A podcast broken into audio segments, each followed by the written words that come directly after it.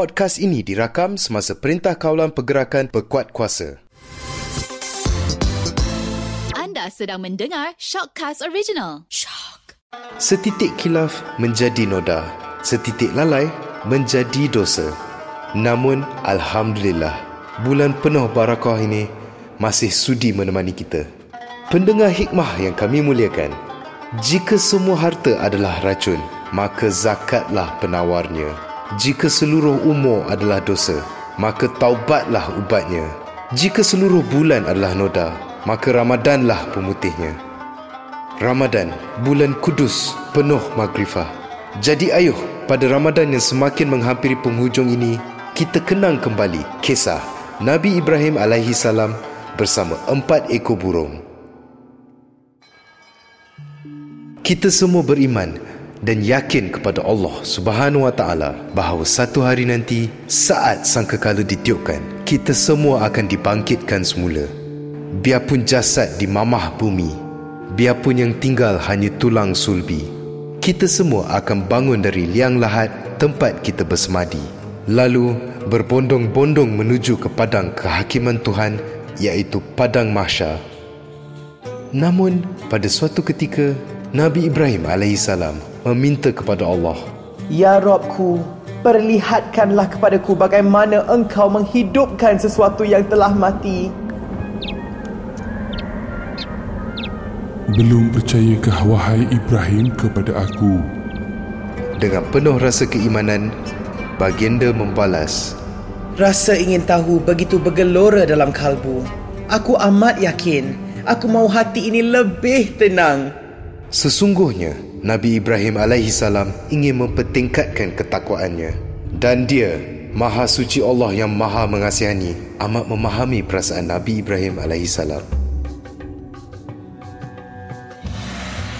Maka Allah menyeru kepada Nabi Ibrahim alaihi salam, Ambillah empat ekor burung, maka cincanglah kesemuanya. Setelah bercerai nyawa dari jasad, letakkan setiap satu bahagian burung itu di atas setiap bukit. Kemudian serulah kesemuanya. Nescaya mereka datang kepadamu dengan pantas. Nabi Ibrahim salam dengan penuh ketakwaan menyahut suruhan Allah Subhanahu wa taala.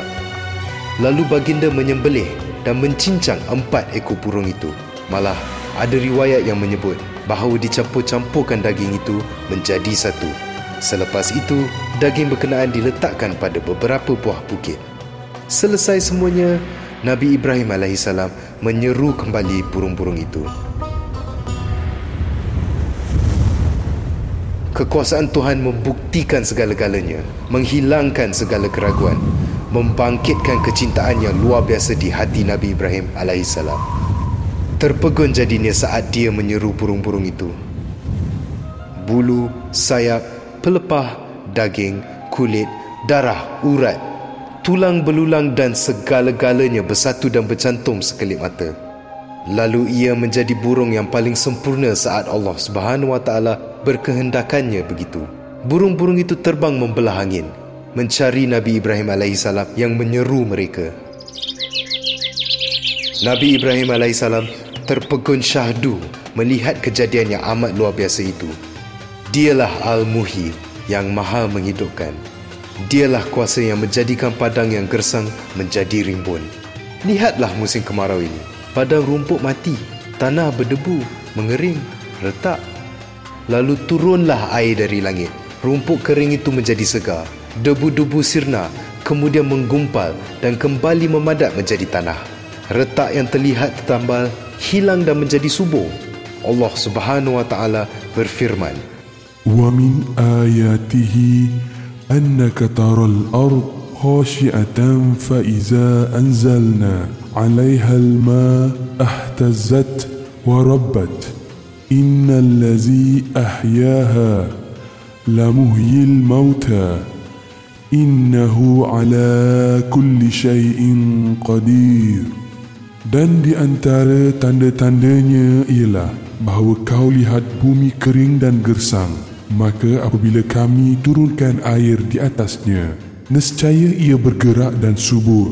Sesungguhnya, Tuhan yang menghidupkannya pastilah dapat menghidupkan yang mati. Sesungguhnya dia maha kuasa atas segala sesuatu. Surah Fusilat ayat 39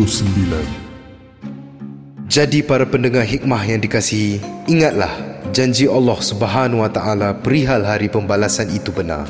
Peringatan Allah Subhanahu Wa Taala tentang mahkamah masya itu juga benar.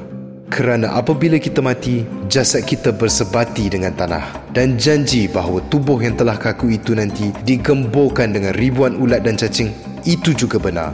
Dan apabila tiba saat kita dibangkitkan pada hari menimbang keadilan, itu juga janji Allah Subhanahu Wa Taala yang nyata lagi benar. Teruskanlah berusaha menjadikan Ramadan ini ladang subur untuk kita menanam pahala kerana dengan izin Allah Subhanahu Wa Taala di akhirat kelak kita akan menuai hasilnya. Semoga apabila kita dibangkitkan semula nanti Allah Subhanahu Wa Taala memandang kita dengan kasih sayang. Teruskan berhikmah.